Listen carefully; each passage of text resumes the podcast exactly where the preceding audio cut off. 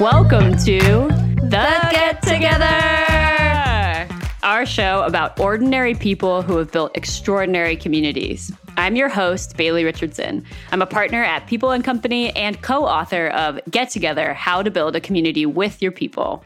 And I'm Mia Quagliarello, Get Together correspondent and the head of curation and community at Flipboard and the digital community manager for Burning Man Project. Each episode of this podcast, we interview everyday people who have built communities about just how they did it. How did they get the first people to show up? How did they grow to hundreds, thousands more members? Today, we're talking to Justin Connelly and Emily McNeil of the Tempestry Project. Mia, tell me, why were you so excited to interview Justin and Emily? Well, at first, I was just really attracted to the pretty textiles that were the results of their Tempestry kits. But then I joined many others who quickly saw that these colors and patterns, they aren't random. This is temperature data visualized in wall hangings, scarves, and other items. Turns out this community offers an affordable, fun, and educational way to learn more about climate change and also to take action by being a craftivist. Tempestry didn't invent temperature knitting, but they are getting a lot of attention now for being a popular touchpoint in the movement that turns crafts into political statements. They recognize the vast scale of conversation around climate change and they're turning it into something tangible, relatable, and beautiful. What's one thing you learned from our conversation today with Justin and Emily?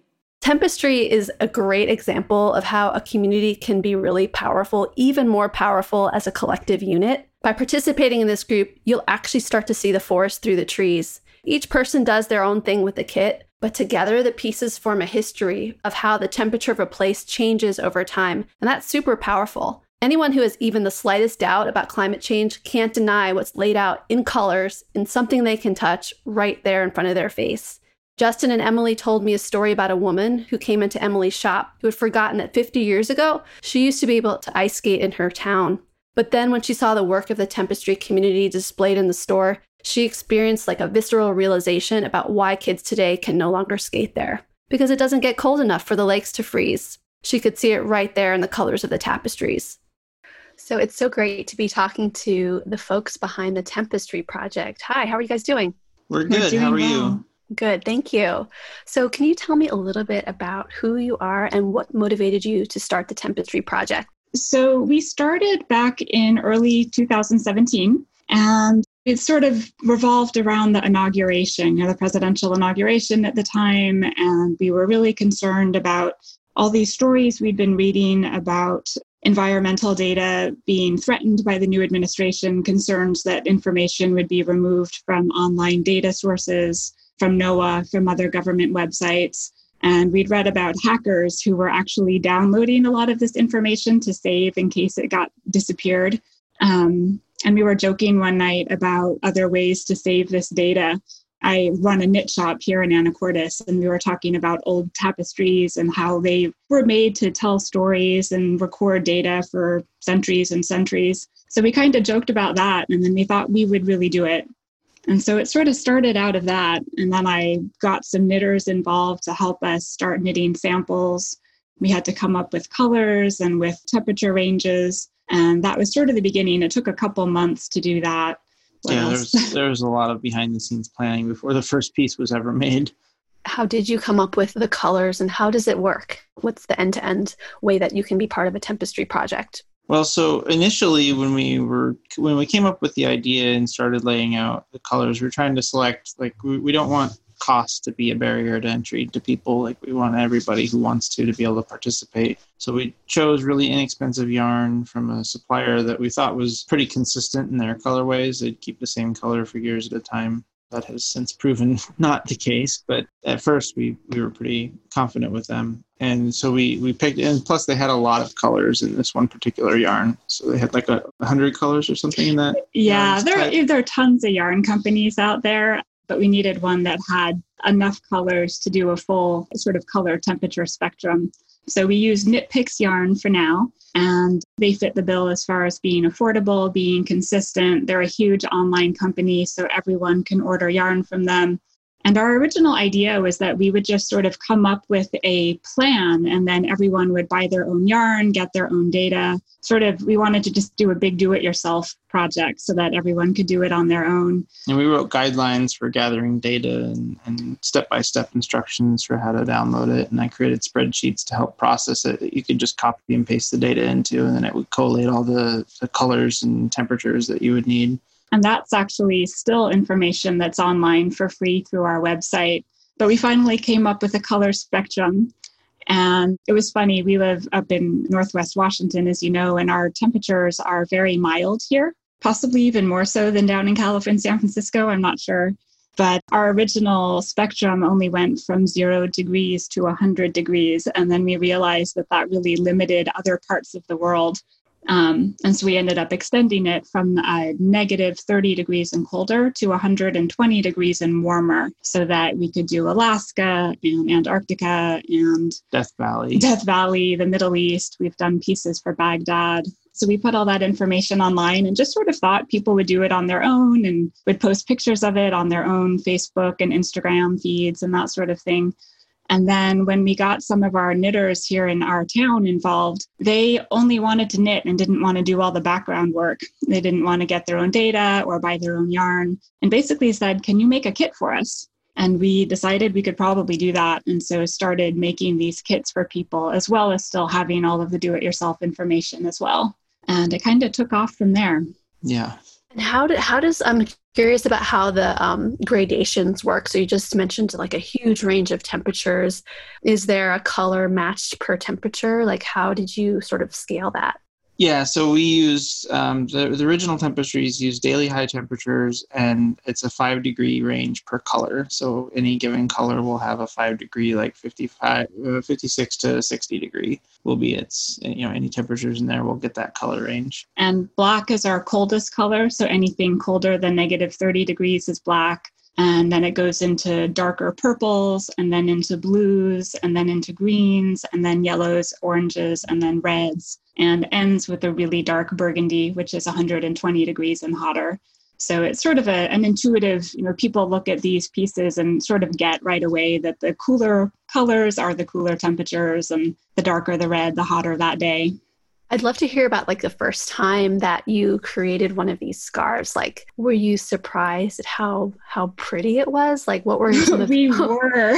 yeah, I remember casting off that first one, and we just kind of stared at it and were amazed at how just how beautiful and how immediately recognizable it is.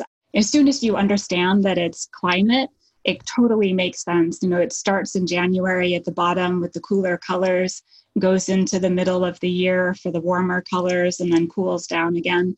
And it's just kind of this immediate visceral recognition. And we've gotten that from a lot of people. Um, you know, even before they know what it is, they're beautiful pieces. And then as soon as they know what it represents, they just immediately understand it's seasonal, it's temperature, it's changing all the time. So that first one was really sort of a, a beautiful experience.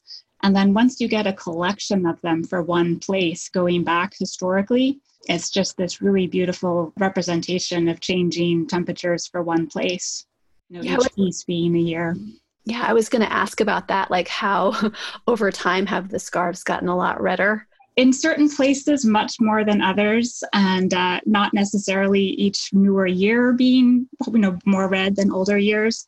But once you get a collection, you really can start to see when you compare the more recent you know 10 or 15 of them to older older years and, yeah. and often what you see isn't so much the the high temperatures in this in the middle of the summer getting warmer but you will see like a longer spring like there's just less winter like the yellows and greens of spring bleed into the winter months a lot more on both ends and so you just have a lot longer sort of summer period yeah, sort of a um, summer spread throughout the calendar. Yeah, and win- winters sort of dwindle, and then like in Alaska, the, the high temperature we did uh, 1925 and 2010 and 2016, all for Barrow, Alaska, Utqiagvik, Alaska, and the summer temperatures are almost the same, like as far as the high temperature for each year, but the winter temperatures are drastically different.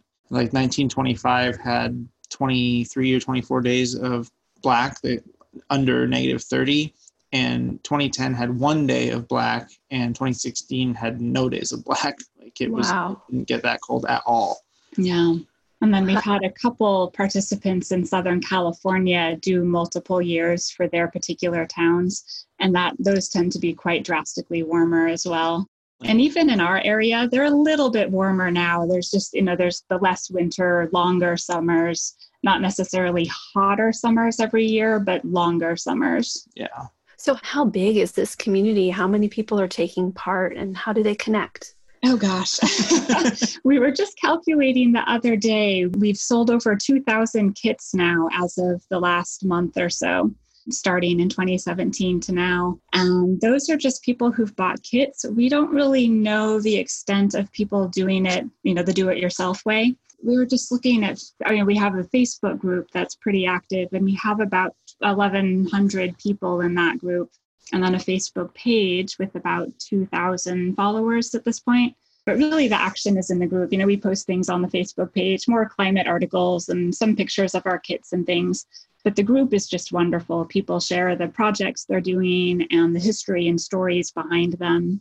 And that we started relatively early on, I think in the Yeah. fall of 2017 and that's just grown a lot and i know people no we haven't met that many people in the group but i know people in different areas have met and gotten together to work on tempestries together will send us pictures and let us know and it's just been really amazing to see these people from all over the country getting involved in the group and sharing their work I saw a picture in the New York Times of people knitting together. Um, do people connect in real life before? Yes. That is before all this crazy stuff Yeah. even right not for a while now unfortunately yeah. I keep talking about doing a Zoom knitting group with it and just haven't done it yet somehow. Um, yeah, so we started having a Tempestry knit together once a month here in Anacortes with just some of our local knitters. And that was a lot of fun. That lasted about a year or so. But then they all finished their Tempestries and you know moved on to other things at that point. But I think other local groups have gotten together. There's a group in Philadelphia that has done a beautiful collection there and that's on display permanently at the Schuylkill Center for Environmental Education. And they were having like monthly get togethers in the making of their collection, which goes back to the late 1800s. It's a really amazing collection. And there have been other sort of town groups, and uh, there's actually a dorm in Philadelphia at University of Pennsylvania that's doing their own collection. So The yeah, Church group in Newton, Kansas is working on yep, a collection. It's just sort of a couple all over weaving guilds place. have been working together to do their own collections and yeah so definitely in person as well as online And are they always scarves or are people kind of doing blankets and other things? So mostly they're actually wall hangings. Um, so they've been exhibited in a couple different museums and there was actually a tapestry workshop at philadelphia museum of art last winter which we were absolutely thrilled about even though we weren't there. And that was part of the philadelphia collection. So mostly wall hangings. I think some people do make them as scarves and we do offer you know we have two different kinds of tempestry kits um, the ones we've been talking about are the original tempestries, and those are mostly wall hangings. But then we have our new normal tempestries, and we do offer a scarf size in that too, so people can wear their climate data out into the world. We know people have been doing that as well. We've also had people make um, blankets. Like uh, one lady made a blanket for her family's im- Oh, her immigration date. We Yeah, got data that was from JFK amazing. Airport where they came to the country, and uh, we had one woman wove baskets of tapestries, which was really neat. That was very cool. She did a little collection of 12 miniature baskets, each one with a month's worth of data. Why do you think people are attracted to this project? I, you know, it's such a personal experience of climate.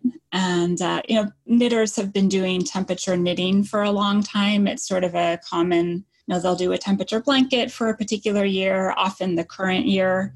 They'll check their thermometer on their porch every day and write down the information and then catch up as they have time to do it. And so we sort of took that idea of an individual project and turned it into a larger collaborative project. And I think there's a real sense of community in taking these individual experiences and making them bigger. and shareable. Like the one thing about the temperature blankets or not temp- temperature knitting in the past is that everybody sort of comes up with their own temperature ranges and color schemes, and there's no uniform framework so that one person looking at another person's can immediately compare the two. And that's sort of what we set out to do was create a, a shared framework that would be globally applicable that everybody can kind of contribute their own pieces to and, and just make everything a little more cohesive. Have you heard about any kind of realizations that people have had, that temperature knitters have had about how we should be treating the planet or acting differently based on this knitting? Um, yes, but more in an emotional sense, if that makes sense. We've had stories and we've experienced this ourselves of knitting through these pieces and almost crying as you're knitting them as you realize what's happening and what's been happening you know in our own lifetimes and in our own histories our own backyards I don't know how much action from that, although they have been used, especially our new normal tempestries. I don't know if you saw those on the website at all. Um, but our new normal tempestries, each one represents over a century of data in one piece, going back to the late 1800s and then through the present. Um, and those especially are being used as educational tools in classrooms. We've had uh, science teachers use them in their classrooms. We've had statistics teachers um, environmental studies professors use them. In fact, there's one woman uh, back in New York who is putting together a class for the fall based around a tempestry project for their area. So I would say they've become very educational as well as an emotional connection to our climate. And we've also sent them to political representatives. Um, That's right. They're on hanging. display in a couple government offices as yeah. we speak, which has been really neat. Which ones? Do you know? Um, we sent one to Representative Beyer uh, in DC, and we have one in our state representatives, our state senator's office here in Olympia in Washington. Um, I don't remember the name of the participant who sent one to her senator from Maine, I think. Anyway, they, they've been sent to a couple different politicians for sure. And have shown up at climate marches and rallies and that sort of thing. We carry them at all of the rallies and marches that we participate in as banners on big tall posts, sort of like medieval war banners. And they were going to be at several different Earth Day events, but alas, those did not happen. What rules do you have for your community? We do ask that everyone use our color and temperature system. Um, you know, some people want to come in and pick their own colors and pick their own yarns. And we do request that you use the same colors that we're doing because the whole point of it is to make, you know, to make this collaborative mosaic where you can compare each piece to all the other pieces. Um, and really, that's kind of the only rule. Yeah, I mean, we and be we nice. Had, that's about it. Yeah, we had one. Uh, troll come in, try to join the group, and we ex-nayed that pretty quickly. Yeah. and you know, funding is always a big question for our listeners. So, how do you fund your community? Are you able to just do it through the selling of the kits, or do you have other means? Um, mostly it's been through the kits. We have done a few fundraisers. Um, we were invited to participate in a climate art exhibit in New York City a couple years ago. So we did a GoFundMe campaign for that, which was amazing. And the three of us were able to go attend this exhibit and bring our tapestries with us and meet other climate artists. Um, so that was really great. And then we were doing a GoFundMe earlier this year to help support the National Parks Tempestry Collection. And we're working on getting a, a, photography book published for that. So we're doing a fundraiser to raise money for that book publication um, that's sort of on hold at the moment as people have bigger fish to fry these yeah. days. But uh, we're hoping to get back to that later this summer as well. But mostly it's kit sales. And again, all of the information is free so people can start their own projects even without having to spend much money to get going. So that yeah, that's about it for money, I think. Yeah. We've got I, I have a knitting notion that I invented a few years ago. The that, needle that also um, is now in larger distribution and goes to support our tapestry work as well. Helps pay the rent too. Yeah. Is your community growing? Been getting some good publicity, I know. We have. We had that amazing New York Times article in February, and uh, it's grown quite a bit. That was a big event for us for sure. Yeah. So it's slowed down a lot at the moment. I think people are pinching their pennies and worried about the economy. And so right now it's it's a bit slow, but I think it'll pick up again as well. And where do you want to take that growth? Like what are some of your ambitions for the future? Uh, to have an Earth Day next year where we can actually be present and do things. that would be amazing. Um, right now, we're working on the beginning of developing our own line of yarn for the project so that we're not dependent on this other company to have the colors we need when we need them. So we're just in the beginning phases of that, um, talking with a dyeing company in Philadelphia. And uh, that's sort of the immediate next thing on our plate right now. Yeah, we, we want to get to a point where we have sort of a loanable library of tapestries where somebody can say, hey, I'm doing this event for my school, or hey, I'm doing this event for Earth Day. Like, can, do you have some pieces that you can send us, or do you have pieces local to my area, like knitters that I can contact, that kind of thing? And that actually was starting to happen in March. We were about, we're all ready to send out a couple tapestries to a high school climate organization in Chicago, and uh, they were going to borrow some for their event that day, and then it got canceled and was put on hold. But we'd love. I worked for 15 years in a library, so the idea of having a tempestry library is very appealing. What has um, running the Tempestry project taught you about community? we were just thinking about that the other day.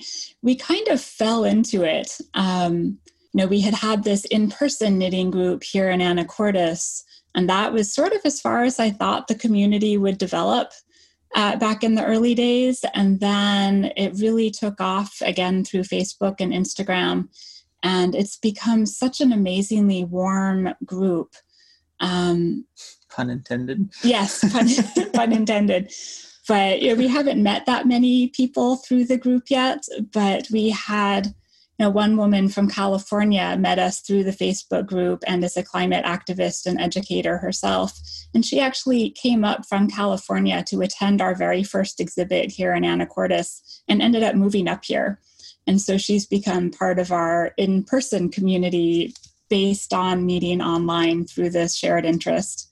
And we've had a couple other things like that. When we were in New York, we met a woman in the group who came down to the city from upstate to meet us and visit the climate exhibit that we were part of there.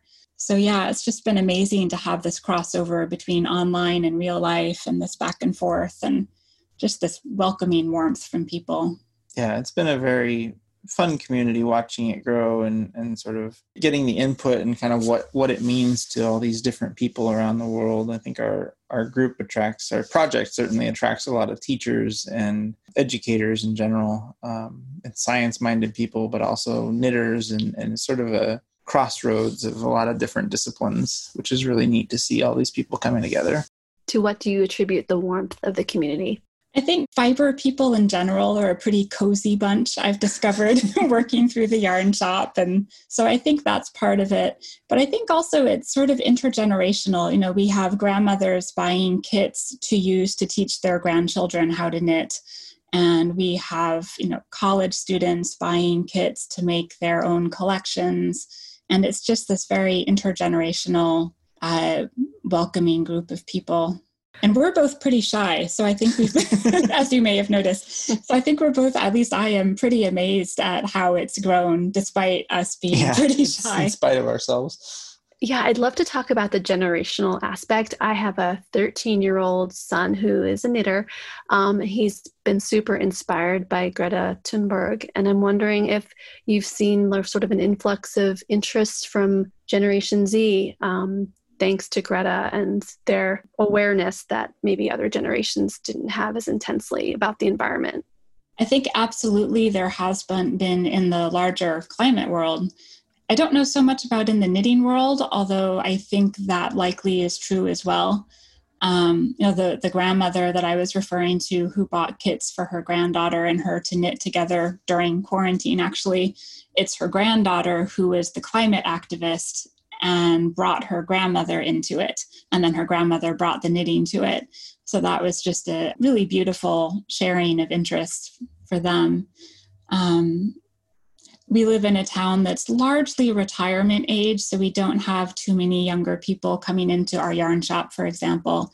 But I know that a lot of our customers are younger, you know, in their 20s and 30s, and a few high school kids. I think yeah. not as many as I'd like as of yet, but when we, we were out at the ago. strike for climate uh, marches supporting our high school, local high school students in like last fall, Mm-hmm. which was pretty fun, and they they took an interest in in what they were seeing there. And then we had the the student from the Chicago area high school reach out to us, and that would have been interesting to see where that went had Earth Day not been canceled this year. Right. Well, and that was interesting because I think it was his environmental science teacher who referred him to us to see if they could borrow some tempestries for their climate exhibit. Yeah. And he just seemed delighted about it. I don't think he himself was a knitter um, Yet. yet. Yet. and there's a Boston College student who's working on an article about the project, and he's probably 22 or so, and he's a knitter. So he was really interested in doing one himself eventually. Yeah. Have you heard from any climate skeptics who um, started a project and maybe changed their perspective on the future? We did, and I don't remember who it was, but we have this story, and it was just such an amazing moment at our very first exhibit here in Anacortes a couple years ago. Um, a woman came in who was you know, in her 70s, and she is I don't know if she's an outright climate change denier, but certainly wasn't giving it much focus and doesn't think didn't think it was that big a deal. And so she spent like half an hour walking up and down our row of tempestries, and we had them going back to the eight uh, to the 1940s for our particular area. And she had grown up here and has lived here her entire life. And she walked down the wall to the older ones about when she was a kid and noticed that they got a lot colder back then. And she just kind of stood there and stared at them for a while and finally told us that she used to go ice skating around here and she had forgotten that you could do that 50 years ago. And so it was just this really visceral moment for her of realizing that the kids now don't go ice skating because the lakes don't freeze. And that was just a very specific moment for her. Um, That's So so, that it. powerful. Yeah, you can't deny it when you see the colors right there in front of your face. Right and so Yeah. connected to your own story i think that was it for her was you sort of forget things from when you were a kid but the color of it just brought it back for her What was the biggest challenge that you faced in running the Tempestry project? uh, probably the government shutdown would be my answer that to was that yeah, that was rough. we get all of our data from NOAA, and the NOAA databases were taken offline during the federal government shutdown last year. And so we were out of luck for what was it, six or seven weeks Yeah. during what's usually our busiest time of year. A lot of people start thinking about temperature projects in December and January, you know, around the, the new year every year. And so we would have been very busy, but we just couldn't get any data um, and we did look at data from some other places, but one of the things we want for the project is using a consistent source for everything, um, just for consistency's sake. And so we ended up just putting everything on hold until NOAA was back online. And that was so frustrating because it was just completely out of our hands. we Yeah. couldn't do anything about it.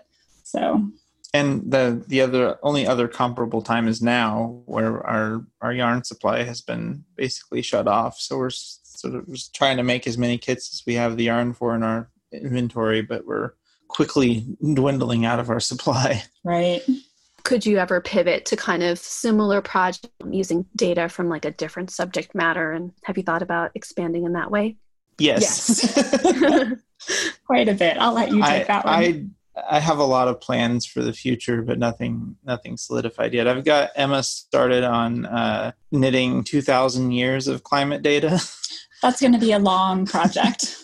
That's certainly a long term thing, but yeah, she's I think dreading it a bit.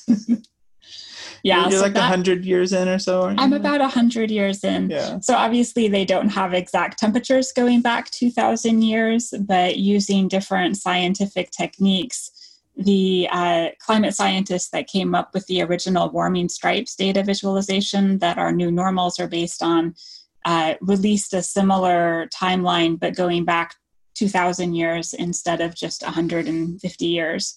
Um, and they use really interesting ways to do it. They use uh, tree, you know, core of tree samples of these ancient trees, and they use um, like ice core readings and coral growth rates to estimate temperatures going back a millennia. And so I'm working on a new normal that encompasses all of that time, which will be interesting. And then we've thought about doing some for like ocean temperature rises. Um, And polar ice melt and carbon like uh, part per million in the atmosphere sort of just the the base driver Yeah. um, of all of it. So, so far, we're just focused on what we're doing still, but have all sorts of ideas down the road as we have time. Do you plan to mobilize around the elections? Maybe send Trump a scarf? Uh, I don't think he'd look at it. I don't think he'd believe it. Don't think he'd care. And I don't want to waste my time on that. But yes, we do want to be, we want these in classrooms. We want these in more government offices. We've sent them to uh, who's the candidate that we sent them to? Who's Oh, Yeah. Mondaire Jones, who's running in New York, um, who's a, a huge climate activist and just very progressive liberal candidate. And so we sent him one, and he uses them sometimes in his rallies and his talks and meetings with people. But we'd love to see more of them at climate marches and just out in public and in the world. So if you had a magic wand and you had to, you could do anything that you could on behalf of the Tempestry Project community, what would it be? Oh, that's a big I mean, how powerful is this wand? Can I fix climate change? Yeah. Like battalions of knitters out there saving the world. I I think can, just- I can see just- that. Doing what we're doing now, but at larger scales, like just raising awareness. You know, every piece that's knit is 20 to 30 hours of somebody thinking about climate. and then every person who sees that piece thinks about it and hopefully talks about it and i think that's one of the things that's so appealing about the tempestry project is that it's activism but sort of a, a cozy activism you know a craftivism activism that's not too threatening to people and yet permeates conversations and dialogue about climate change And what do you want people to know about your organization? yeah. It's amazing what you can do with just three people and then a lot of helpers. you know, it's been three of us since the beginning and it's still just the three of us at the core, but we have, um, you know, all of these, we've met these wonderful people who have taken the idea and run with it to create their own ideas and their own collections. Like the National Um, Parks Collection sort of stemmed from that. Yeah. You know, we have friends come in to volunteer to help us put color cards together and put kits together. And you know, it's amazing what a community can do. What if you feel hugely uncrafty, but you want to get involved? What can you do? Um, I mean, you can always support the work, whether it's participating in helping to fund the National Parks Collection. Um, and we'd be happy to send you a link if you're interested in that. Uh, what else? We've had people become sponsors and who've bought kits for other people to make or have supported a particular collection. You know, the Philadelphia collection had a fundraising drive for that. But overall, it's a pretty hands on, affordable way of being an activist. How do you feel when you see the work as a whole?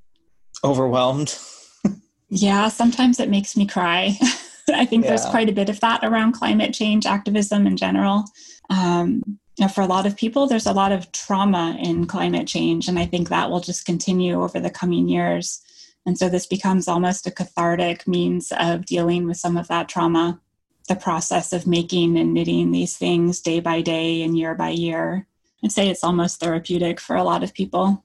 I could see that. Do you feel optimistic or pessimistic about the future?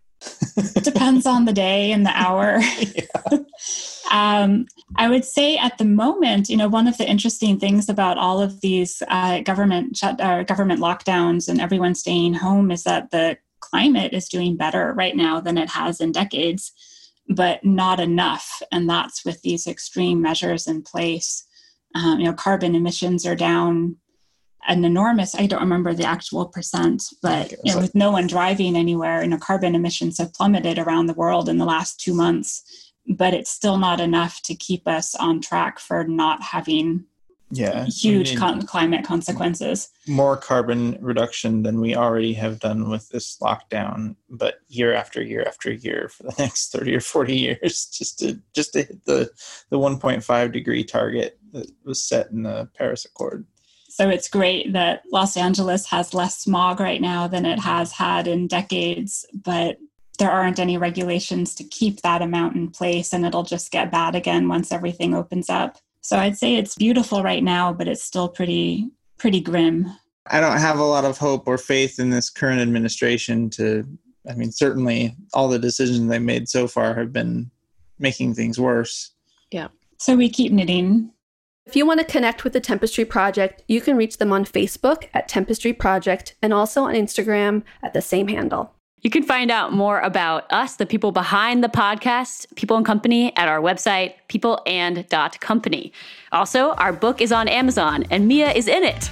You can find it at gettogetherbook.com. It's full of stories and learnings from conversations with community leaders, like I said with Mia, or like this one with Justin and Emily.